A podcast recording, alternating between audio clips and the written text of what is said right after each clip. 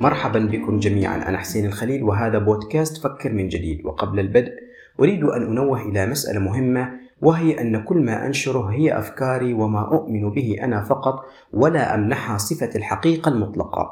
فتحتمل الصواب والخطأ ولا ألزم بها أي أحد.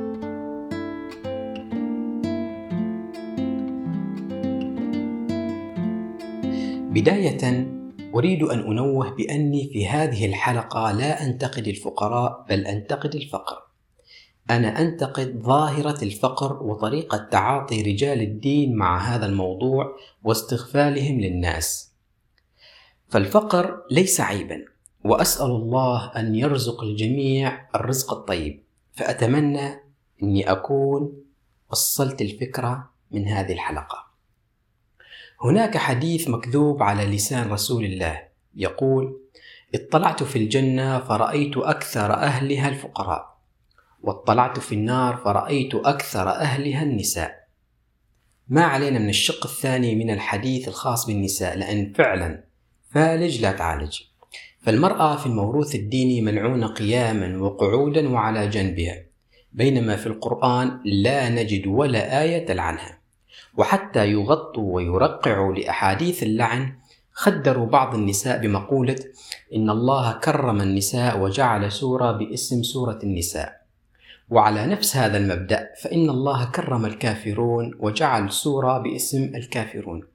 وأيضا كرم المنافقون وجعل سورة باسم المنافقون. وكرم الروم والبقرة والعنكبوت وهكذا. أرجوكم لا تستخفوا بعقول الناس. الفقر في الموروث الديني يا صديقي العزيز هو من أسباب دخول الجنة وأن الفقراء هم أول من يدخلها. ولهذا دائما تجد الخطاب الديني يحث الناس على الصبر على الفقر ولكنك لن تجدهم يتحدثون عمن سرق قوتهم وتسبب بفقرهم. وإذا ما سألت عن المتسبب بفقر الناس سيتهمونك بالخارج المثير للفتن والذي تريد شق عصا الطاعه فيقوموا بتخدير العامة حتى لا يثوروا على الحاكم الظالم السارق. واستمر هذا المفهوم حتى اعتقده الكثير من الناس أنه من أمور الدين أي أن الفقر صفة من صفات المؤمن الزاهد. وأنا هنا أتحدث عن الفقر المادي حتى لا يقول أحد أن الفقر لا يقتصر على المال. نعم هناك فقراء مساكين أرأف لحالهم لأنهم لا يملكون إلا المال. تجدهم دائما يسبون ويشتمون المخالفين لهم وأسأل الله أن يغنيهم مما هم فقراء منه.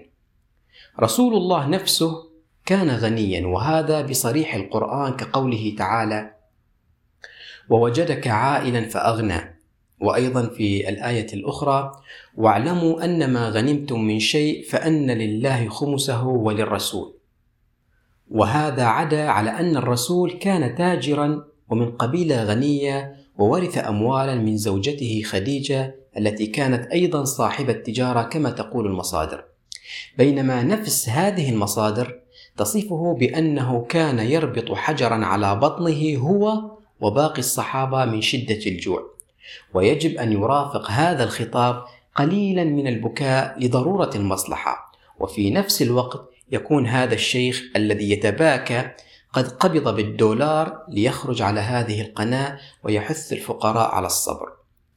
مع أن أغلب الصحابة المقربين من رسول الله كانوا أيضا أغنياء وذو ثراء فاحش كعثمان وطلحة والزبير، بل والأنكى من هذا ولكي يثبتوا بأن رسول الله كان فقيرا ادعوا بأنه مات ودرعه مرهون عند يهودي بثلاثين صاعا من الشعير كما في كتاب البخاري وأنا أتساءل هنا لماذا يقترض من يهودي ولا يقترض من صحابته؟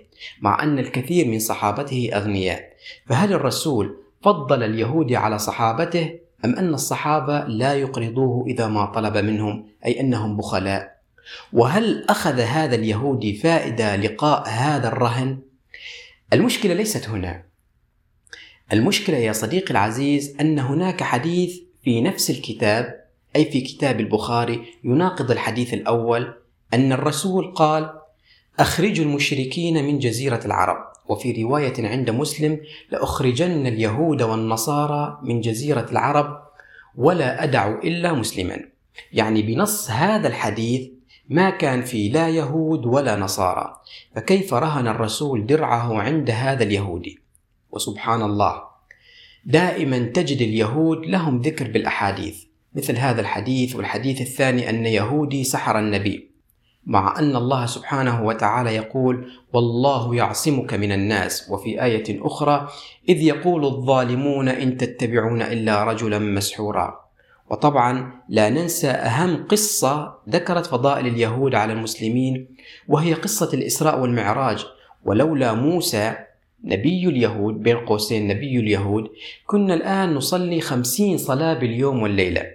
يعني موسى أعلم من الله ومن النبي بما يطيقه قوم محمد. فجزى الله موسى عنا خير الجزاء. وأيضا ربط النبي للبراق عند حائط المبكى المقدس عند اليهود. فيا سبحان الله أيضا الرسول ما وجد مكان يربط فيه البراق حتى لا تهرب إلا هذا المكان. وحتى إن هناك حديث في مسلم يقول لا تبدأ اليهود ولا النصارى بالسلام فإذا لقيتم أحدهم في طريق فاضطروه إلى أضيقه.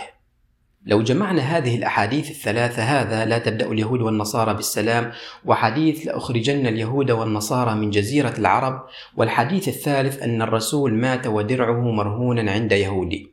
فالأول والثاني يذمون اليهود والنصارى والتطاول عليهم وطردهم من الأرض بينما الثالث يتعامل معهم عند المصلحة.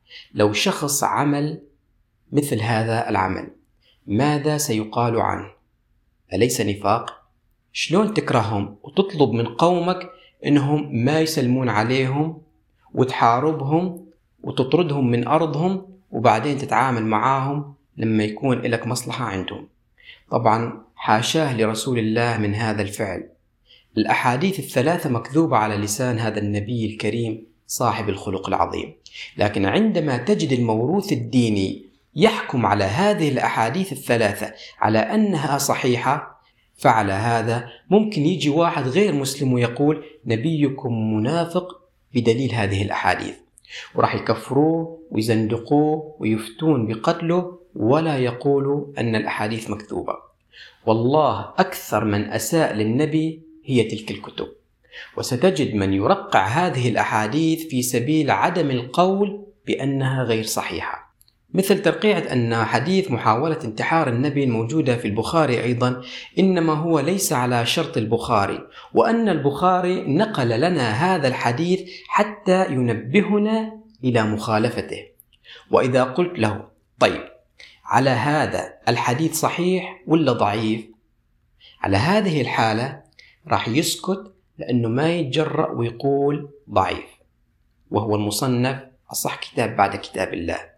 وبما أنه ضعيف معناه في أحاديث غيره ضعيفة. وما يقدر يقول صحيح لأنه راح يناقض كلامه. لذلك يلجأ للسكوت لحتى يلاقي ترقيعة جديدة تناسب الموضوع. شايفين هالترقيعة؟ على نفس هذا المبدأ إذا لقيت حجرة كبيرة في الطريق وتعرض السيارات لخطر الحوادث لازم ما أشيلها بل أكتب لوحة بأول الطريق أخي السائق انتبه.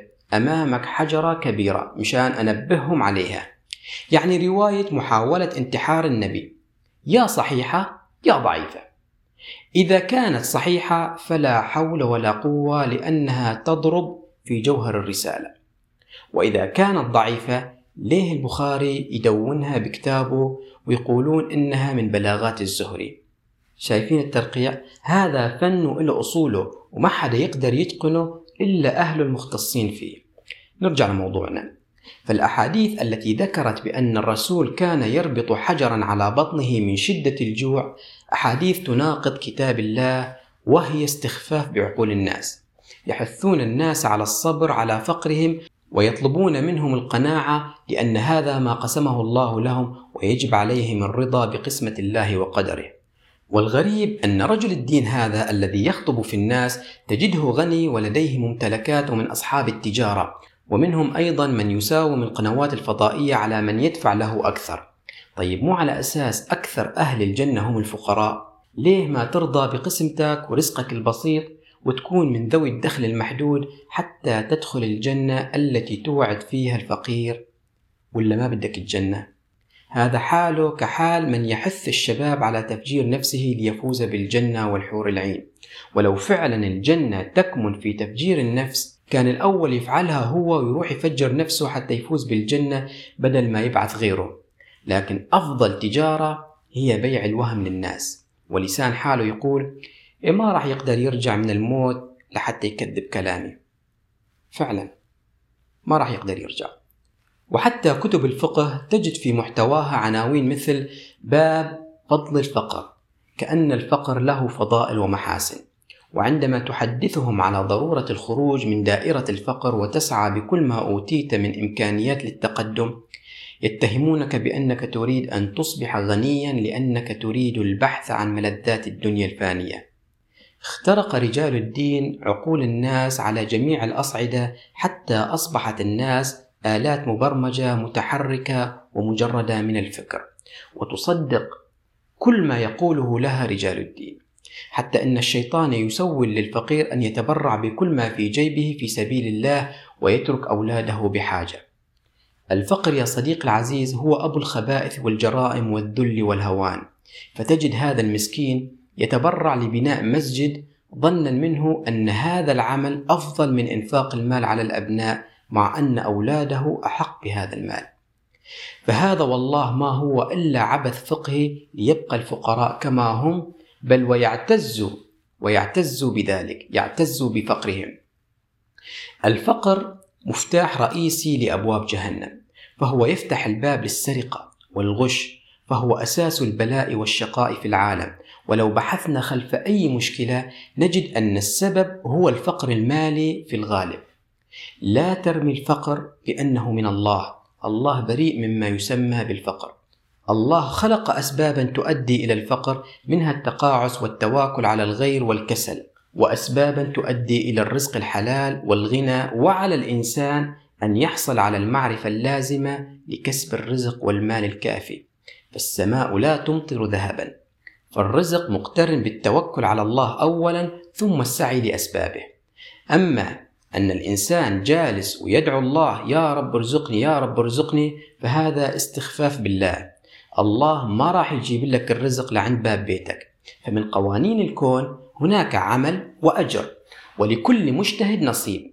إذا مريم العذراء أثناء المخاض قال الله لها وهزي إليك بجذع النخلة تساقط عليك رطبا جنيا فكلي واشربي وقر عينا. يعني امرأة ولدانة ولا تزال في المخاض والتعب الجسدي من ألم الولادة وتعب نفسي أمام قومها ومع هذا الله ما مطر عليها الرطب من النخلة بل أمرها بالسعي للرزق وهزي إليك بجذع النخلة. وبالتأكيد كان هزها للجذع بطريقة خفيفة بسبب وضعها النفسي والجسدي ومع هذا تساقط الرطب عليها لأنها قامت بالعمل المستوجب للرزق بحسب قدرتها. إنه عملت يلي عليها ولا يكلف الله نفسا إلا وسعها. وهذه رسالة من الله للناس أن يسعوا من أجل الرزق. فلكل شيء في هذا الكون قانون يسير وفقه أسباب ونتائج. اطلب من الله المال وانت تسعى بحثا عن عمل وثق تماما بأن الله راح يوفقك ويسر لك السبيل حتى تلاقي عمل يدر لك الأرباح. أما عن دعوة المظلوم فهو فقط يفوض الأمر إلى الله بقوله حسبي الله ونعم الوكيل. والله يتولى الأمر وبالتالي أكيد يلجأ للقضاء لاسترجاع حقه. الإنسان يدعو الله بالطريقة يلي يرتاح لها وليس مقيد بطريقة معينة. ادعو الله بالطريقة يلي أنت تحس بروحانيتها. انظر يا صديقي العزيز إلى دعاء زكريا. إذ نادى ربه نداء خفيا. لا جهر ولا صوت عالي ولا شيء بل بكلمات خفية بينه وبين ربه. وليس جماعة كما هو الحاصل الآن في المساجد لأن حاجات الناس تختلف من شخص لآخر. وهنا مسألة يجب الانتباه لها وهي أن الدعاء يجب أن لا يكون لتغيير القوانين الكونية الثابتة. لأن هذه القوانين مهما دعينا الله لتغييرها فلن تتغير. مثال على ذلك أن ندعو الله يا رب اشفي كل الناس؟ فهذا الدعاء غير منطقي ومستحيل حصوله لأن أهم أسباب وفاة الناس هي الأمراض.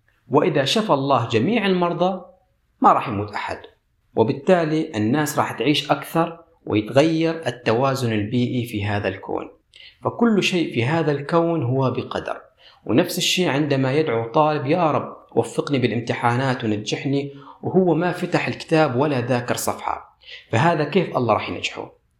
ذاكر بطريقة صحيحة وابذل كل جهدك وبعدها ادعو الله وثق تماما أن الله راح ييسر لك الامتحانات. حتى أن بعض الطلاب يعملون حركة وقت الامتحانات وهي أنهم يداومون على الصلاة في المسجد وبالصف الأول حصرا بلك الله ينجحهم وبعد ما تخلص الامتحانات ما تلاقي ولا واحد منهم.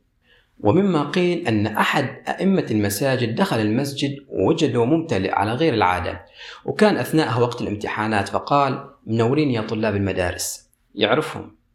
فالإنسان يسعى للشيء اللي يريده ويدعو الله التوفيق والسداد ولا تجعل أحد يقيد لك الدعاء بأن تدعو الله بالطريقة كذا وبالكلمات كذا وكذا أو بالوقت الفلاني أو باليوم الفلاني.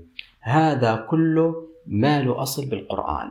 لا يوجد في القرآن شيء اسمه ساعة استجابة لأن الله يستجيب لمن دعاه في كل الأوقات وفي كل الأيام.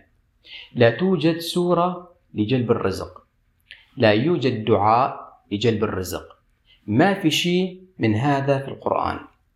ما في شيء اسمه داوم على هذا الدعاء كذا يوم وشوف كيف الله راح يبسط لك الرزق مثل المقاطع المنتشرة بهذا الخصوص. تلاقي واحد طلع بفيديو يقول داوم على هذا الدعاء أسبوع واحد بس وشوف بعدها كيف راح يرزقك الله. بدي أسأله أنت من وين عرفت هذا الكلام؟ ومين خبرك به وش معنى أسبوع؟ مو عشر أيام أو أقل. وإذا الواحد يا ترى داوم عليه ست أيام ينفع ولا ما ينفع؟ كل هذه المقاطع هي استغفال لعقول الناس. لا تجعلوا أحد يخدعكم بهذه الأمور. فكل هذه الأمور تتناقض مع كتاب الله ومع قوانين الله الكونية. سبب الرزق هو السعي والدعاء يجب أن يصاحبه العمل. أما دعاء من دون عمل فلا يسمن ولا يغني من جوع. كل مفردات الدعاء في القرآن اقترنت بالعمل والسعي وليست مجرد كلمات ننطقها. ولو فعلا الله يرزق العباد لمجرد إنهم دعوه كان الرسول والصحابة لا اشتغلوا ولا أتعبوا أنفسهم. كان اكتفوا بالدعاء وخلص وبالتأكيد الرسول أقرب إلى الله ودعاؤه مستجاب. ومن يؤمن بهذا أي أن الله يرزق من يدعوه من دون أن يعمل فهو يظهر الله بمظهر إله غير عادل. كيف ذلك؟ لأنه رزق إنسان وهو جالس بالبيت لمجرد أنه دعاه من دون أن يعمل أي شغلة تنفع البشرية. بينما إنسان ثاني درس وتعب واجتهد وأفاد الناس أو عامل يكد على رزقه من الصباح وما يرجع حتى المساء صار مثله مثل هذول الناس. نحن أكثر أمة تدعو الله أن يرزقها ومع هذا أغلب المسلمين تحت خط الفقر. ليه؟ واحدة من الاثنين. يا إما الله سامعنا وما يستجيب دعائنا يا إما الرزق يحتاج إلى سعي من أجله وليس مجرد كلمات ندعو بها الله ليرزقنا. وأعطيكم دليل أيضا صلاة الاستسقاء. كثير من الدول العربية والإسلامية مناطق جافة وفيها درجة حرارة عالية جدا. ووقت يغيب المطر عن المشهد يخرج علينا فقهاؤنا الأفاضل لنصلي صلاة استسقاء حتى ينزل الله علينا المطر. نحن من يوم يومنا نصلي استسقاء ومع هذا ما تغير الحال بينما الأوروبيون لا صلاة ولا هم يحزنون والأمطار الموسمية تكاد لا تفارق بلدانهم أين الخلل إذن؟ وين الخلل؟ وإن صحت هذه الصلاة مع أن الله لم يذكرها في القرآن ولكن لنعتبرها أنها صحيحة مشان ما يزعل منا أحد فإن صحت هذه الصلاة فلماذا لا تكون أجواء الدول العربية والإسلامية جميعها أجواء مناسبة والأمطار لا تتوقف في مواسمها الله يرى هذا الشيء أم لا يراه؟ أكيد يراه طيب ليه ما ينزل المطر؟ وليه ما ينزل المطر إلا إذا صلينا استسقاء؟ وهل ربنا سبحانه وتعالى يساومنا على المطر؟ صلوا لي أنزل لكم مطر ما تصلوا لي ما أنزل لكم مطر وهل الله بحاجة لصلاتنا؟ الله بحاجة لصلاتنا حتى ينزل علينا مطر. حاشاه ربنا الكريم الرحيم من هذا. ولكن فعليا هذه هي الصورة النمطية لله التي أظهرتها لنا كتب الموروث الديني. وإذا صدفت ونزل المطر يجعلون السبب صلاة الاستسقاء. حتى منهم من له علاقة مع وزارة البيئة والمناخ والأرصاد الجوية وعلى اطلاع على هذه الأمور من خلال الأجهزة التي يستخدمونها. حتى أن بعض الدول ترسل رسائل نصية بأنه يتوقع الأمطار يوم غد على سبيل المثال. فبعضهم عنده تواصل مع هذا المركز ويعرف أنها راح تمطر باليوم الفلاني. يجي ويطلق نداء لصلاة الاستسقاء ويصلي المسلمين وبعد يوم بالفعل تمطر السماء. فيربط السبب بالصلاة وهذا خداع للناس. في أوروبا لا يحتاجون إلى صلاة كصلاتنا. ندعو الله ونستنى. مطرات كان بها. ما مطرات؟ عاد ما في باليد حيلة. هذا لا وجود له في أوروبا لأنهم صلوا صلاة الاستسقاء بالطريقة الصحيحة. فالبلدان الإسلامية التي تقيم صلاة الاستسقاء تستورد القمح من البلدان التي لا تصلي أصلا. لا صلاة استسقاء ولا غير صلاة استسقاء. فصلاة الاستسقاء يا صديقي العزيز هو خلق بيئة ومناخ مناسبين للبلد من خلال الاندماج والعمل المشترك ما بين وزارتي الزراعة والبيئة وحفر الآبار واستحضار حفارات وآلات تنقيب لاستخراج المياه الجوفية ومياه المحيطات العذبة والارتوازية من باطن الأرض وإطلاق خطة لتشجير البلاد لخلق مناخ متوازن ووضع قوانين صارمة لكل من يقطع شجرة. هذه هي صلاة الاستسقاء الحقيقية. لذلك في أوروبا فهموا هذا الموضوع وعملوا من أجله وبالطبع هذا يجب أن يكون من عمل الحكومات وليس من عمل الأفراد. لذلك تجد رجل الدين يخدر الناس حتى في هذا الموضوع ويدعي أن المطر هو من عند الله حصرا ولا يوجد هناك أسباب يقوم بها البشر لاستمطار السماء. وبهذا برأ الحكومات الفاسدة من هذا الموضوع. نرجع لموضوعنا الرئيسي. أكثر أهل الجنة ليسوا الفقراء بل المتقين. وأكثر أهل النار ليست النساء بل العصاة. وبالتأكيد المتقين منهم الأغنياء ومنهم الفقراء والعصاة منهم الذكور ومنهم الإناث ومنهم الأغنياء ومنهم الفقراء. يقول الله سبحانه وتعالى وسيق الذين اتقوا ربهم إلى الجنة زمرا حتى إذا جاءوها وفتحت أبوابها وقال لهم خزنتها سلام عليكم طبتم فادخلوها خالدين.